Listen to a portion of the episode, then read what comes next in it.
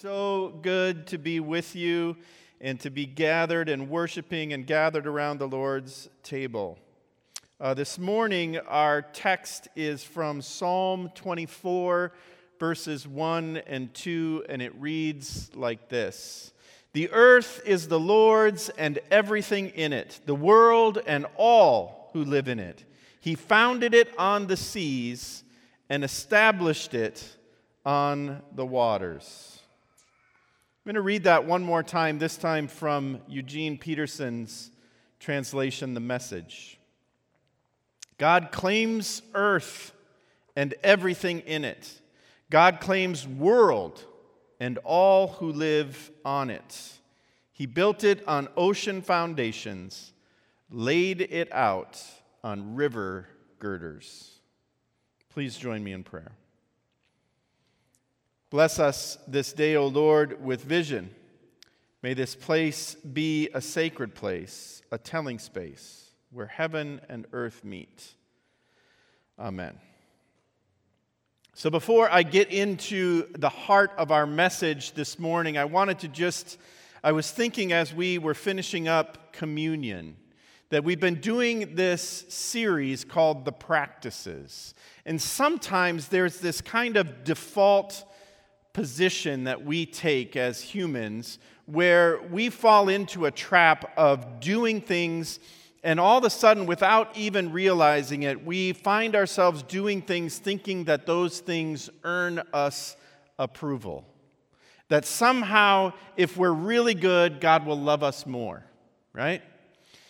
The position that we want to take, though, as those who have been redeemed by grace those who have been bought by Christ and invited to his table is that we do these practices not to earn God's favor or to somehow become uh, more uh, deserving of his love and grace, but instead we do it out of hearts filled with gratitude for the gift of life that God has given us in Christ because it's in that posture that then we can sustain that work, these practices.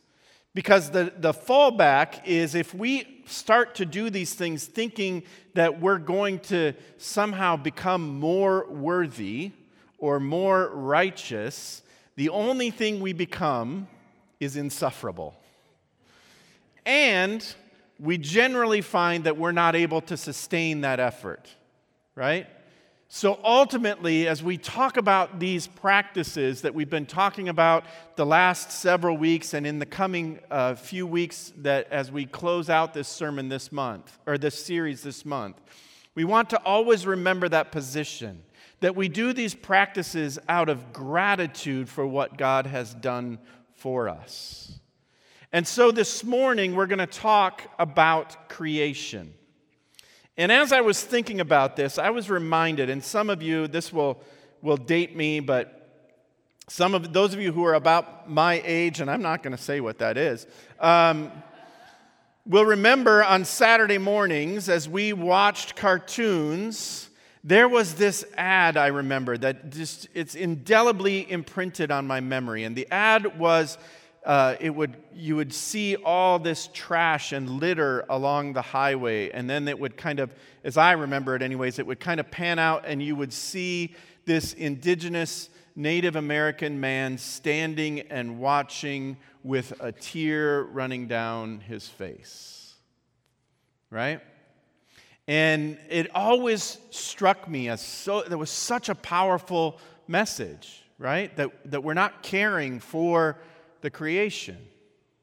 Now, I wish I could say that in the time since that things had changed so amazingly, but I have to tell you, um, as, as, a cyclist, as one who rides around at a, at a somewhat slow pace, I see things.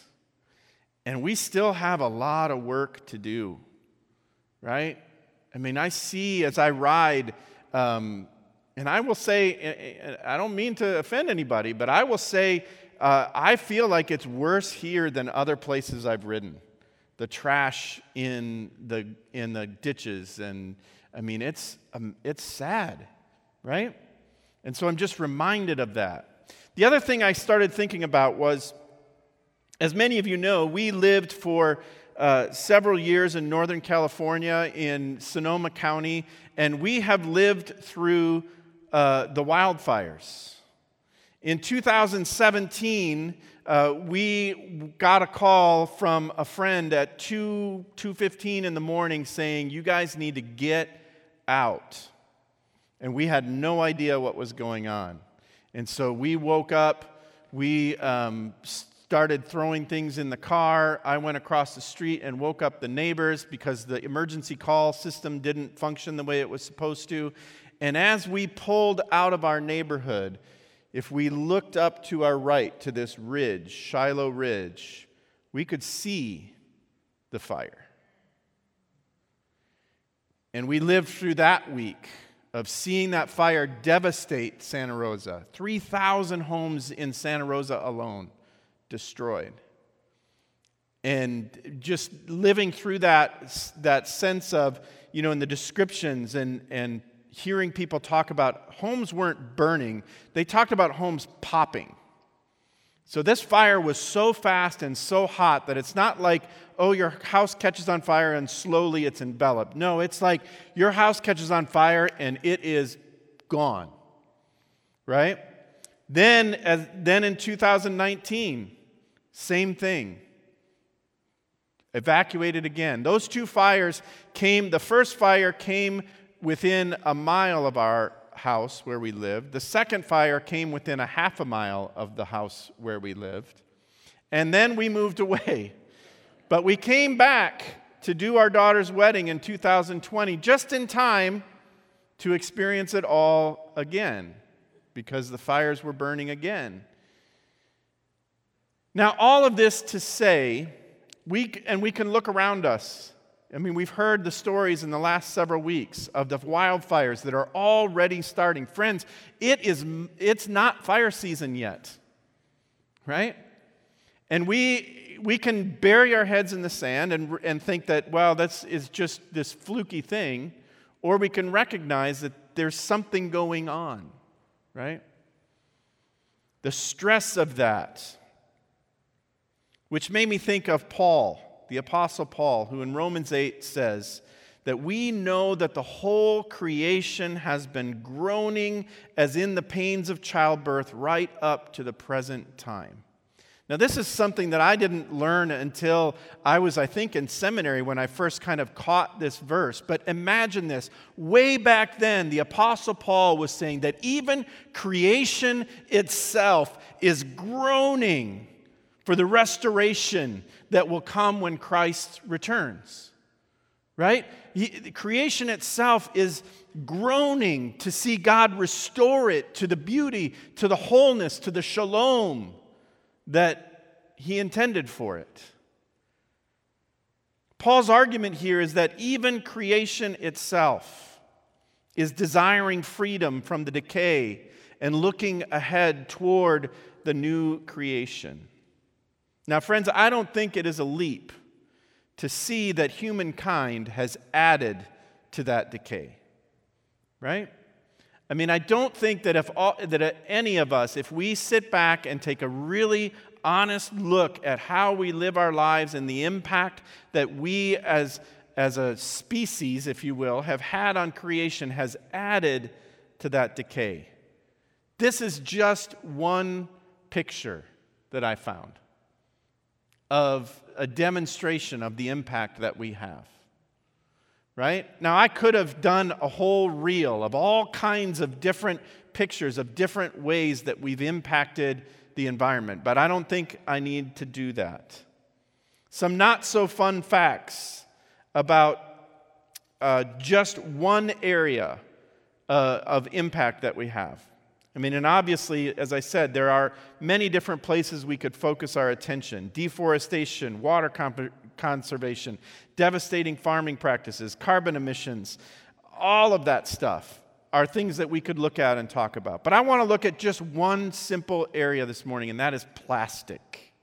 Here's five depressing facts about plastic America's demand for bottled water uses more than 17 million barrels of oil annually, enough to fuel 1.3 million cars for a year.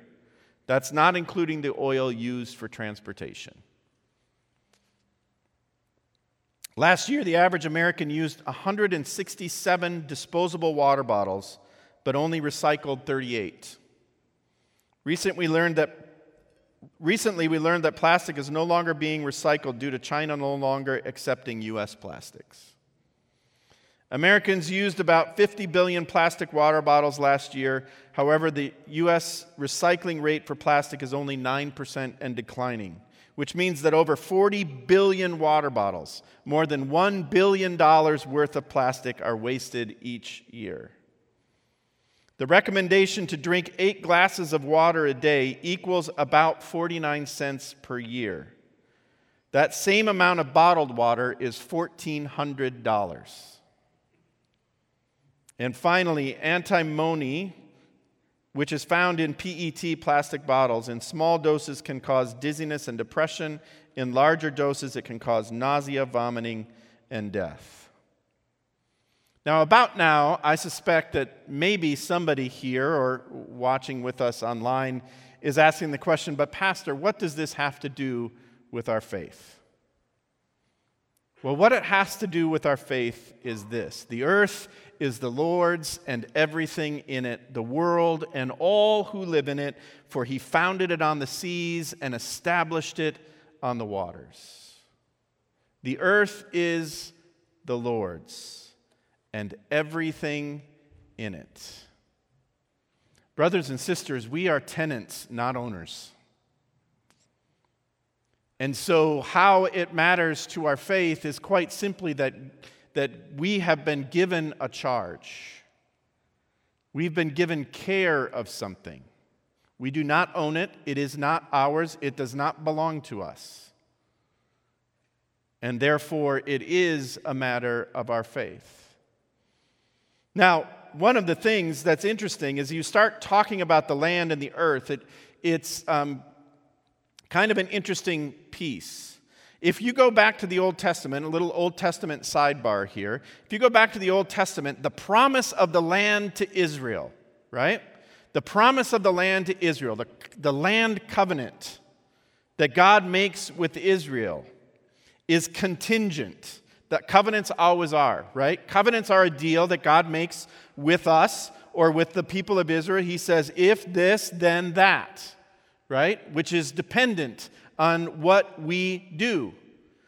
God's covenant with Israel to have a land depends on how they treat the alien, which means the foreigner or the immigrant, the widow, and the orphan in that land. Right? So, possession of land is not a given, it depends on behavior. And Leviticus actually tells us that if Israel doesn't care for those people, if Israel doesn't do what is right in the eyes of God for the foreigner, the orphan, and the widow, that the land will, and the land and the language here is graphic, the land will vomit them out. And I wonder, friends, if that doesn't apply to us as well.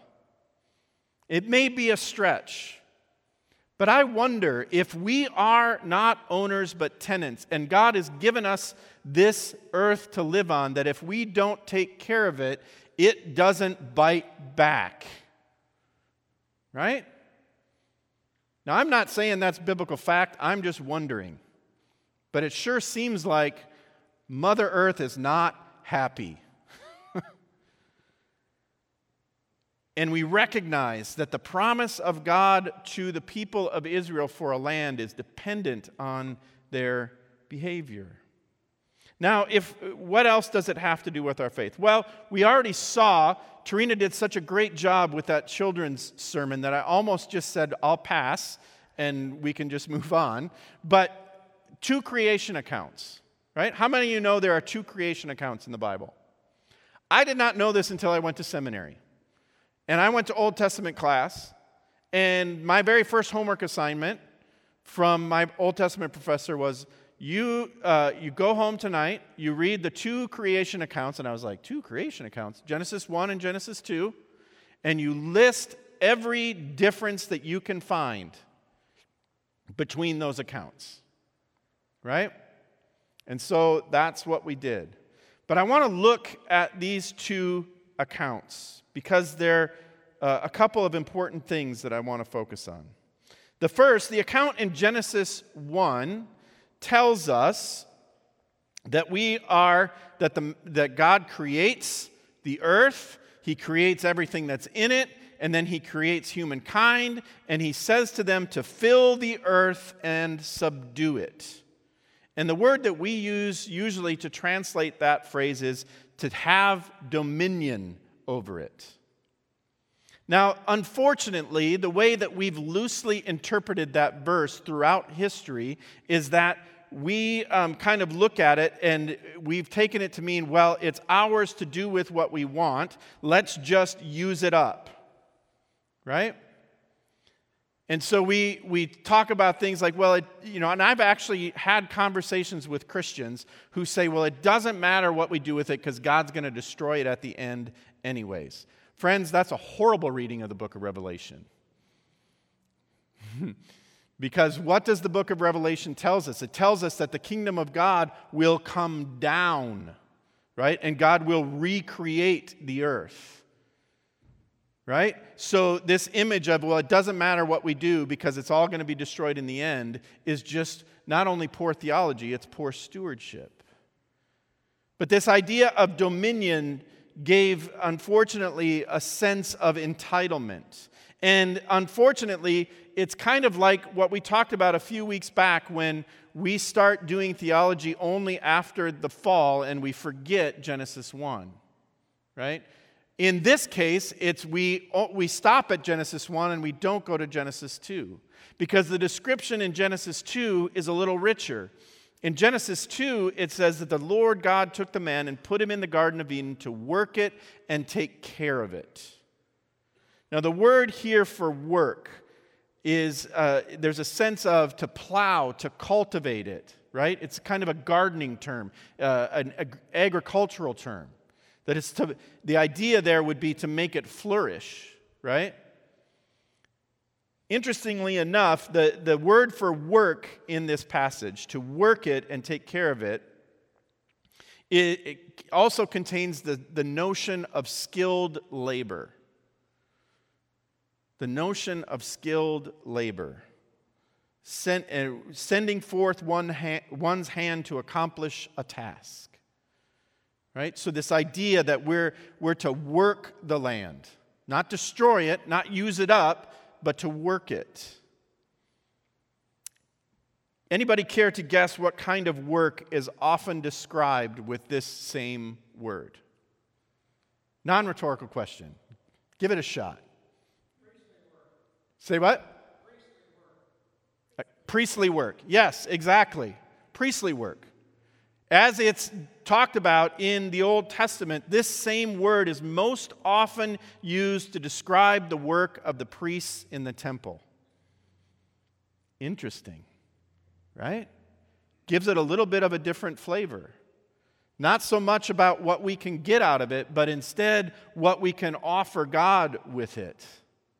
How we can use it to bring honor and worship to God. So, we are currently in this series called The Practices. And so, what I'm making the case here for is not that we should, you know, just somehow withdraw from our lives and not live, but instead, if we can view creation care as a spiritual practice, if we can view how we use our resources and uh, nature and how we care for the earth as part of our spiritual practices, part of an offering to God in thanksgiving to all that He has given to us. So, what if we viewed creation care as a spiritual practice, a way to honor God and give thanks for the creation? That sustains us with its bounty. wouldn't that change maybe our attitude toward how we view these issues?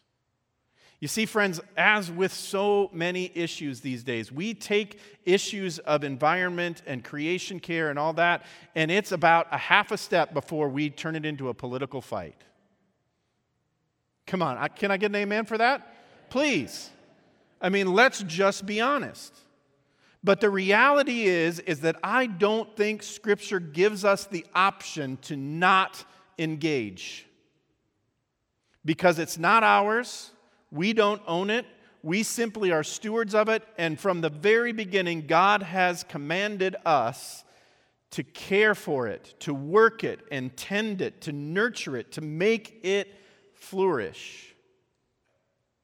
And so this morning, as we look at our practices, I want to offer just five simple creation care practices that maybe hopefully, for some of you, this encourages you to engage these issues if you haven't.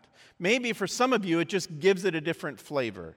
But my, what I'm arguing for here, what I'm suggesting that Scripture calls us to, is a very active spiritual practice of caring for the gift of creation.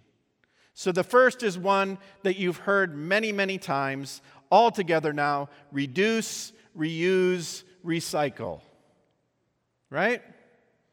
That one, I think most people, or at least I hope most people nowadays, are at least on some level, you know, cognizant of the fact that we need to reduce, reuse, and recycle.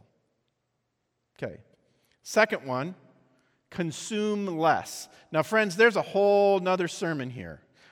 It's, I'm not going to start it Uh, you know, don't be, don't be worried. I'm not going to start it right now, but there's a whole nother sermon here. Consume less. We live in a culture that is literally built on consumption. And if you don't think that doesn't color our understanding and the way we live our lives, you're kidding yourself. So we've got some work to do to consume less. What do we really need and how and what do we buy? And why do we buy it? Right? There's a lot there. The third one, this is one that Gretchen and I just started, and really, you know, I don't, maybe it's, maybe it's old news, I don't know. Um, and we haven't even received them yet. That's how fresh this is. I, we discovered this this week as I was working on this message. It's laundry sheets. Okay? It's soap that comes in sheets that you can fold. Right? So this soap apparently comes actually in a, in a little compostable cardboard box, right? So no plastic, lighter, all of these things, which lessens the carbon footprint for creating it, right? It works for high efficiency uh, washers, which is a thing. And apparently, you just fold this little piece of paper up, you put it in that soap dispenser tray, and away you go. Stay posted. I'll let you know if it's, if it's a terrible product. But but I'm hopeful because that's a simple way, right? I mean, we have, I, I shudder to think how many, especially raising three kids, how many giant jugs of plastic that we have used to, you know, haul our laundry detergent around, right? It's a simple thing that we can do that lessens impact, lessens our plastic use. And then the fourth one, as you might guess, after my little diatribe on plastic bottles at the beginning, uh, get a water bottle, reusable water bottle. Stop drinking water out of plastic bottles. I know it's easy, right? But just all of the, the waste that comes from that, right? It's such a simple thing. And it can and it makes a difference. And if we approach it from the perspective of this is a way that I'm caring for the creation that God gave us. Right? Not to be some eco warrior or whatever, you know, however you want to spin it, but instead because I'm grateful for this world that God has given us. Which leads us to the last step, and that is this develop wonder. Friends, I'm convinced that part of the reason that we do such a poor job of caring for creation is because so many of us spend so little time in it. right? And we just kind of lose sight of the wonder of it. A little harder to do, I will admit, in this area when every time you turn a corner, there she is, right? But still, you know, when was the last time that you spent time in nature on the coast or on Mount Rainier or up in the rainforest or wherever it is and just been stunned by the beauty and the diversity of God's creation? And to soak in that wonder and to be filled with gratitude for it. Now, I recognize that some of, some of you can't maybe get out the way you used to, but the, the beauty is nowadays you can find these amazing documentaries and nature series on uh, TV that are filmed with, in such high definition that it is astounding. And you can be filled with, with some of the same wonder towards the diversity and the wonder of God's creation. So I invite you to these practices not to become some self righteous environmental warrior, not to make a political statement, not any of those things, but instead to behave out of an overflowing gratitude for the beauty of God's creation, for the beauty of the world that He has given us, the earth that sustains us and gives us life. And so, friends, I invite you to these practices. And I invite you to think about the wonder of this beautiful creation that God has given us. And then invite you to care for it as I think He intended us to from the very beginning. Please join me in prayer. Gracious God, we thank you for the gift of your creation. We thank you for the wonder of a sea teeming with life of rainforests filled with all kinds of creatures, of mountains and valleys and deserts. God, land that, that produces food that nourishes us, trees that produce oxygen, oxygen that uh, we breathe, all of the good gifts that you have given to us. God, fill our hearts with gratitude that we might not just take these gifts for granted, but they, that we might join you in caring for your creation until the day comes when you restore it and us to the full shalom that you have promised. In Jesus Christ. Amen.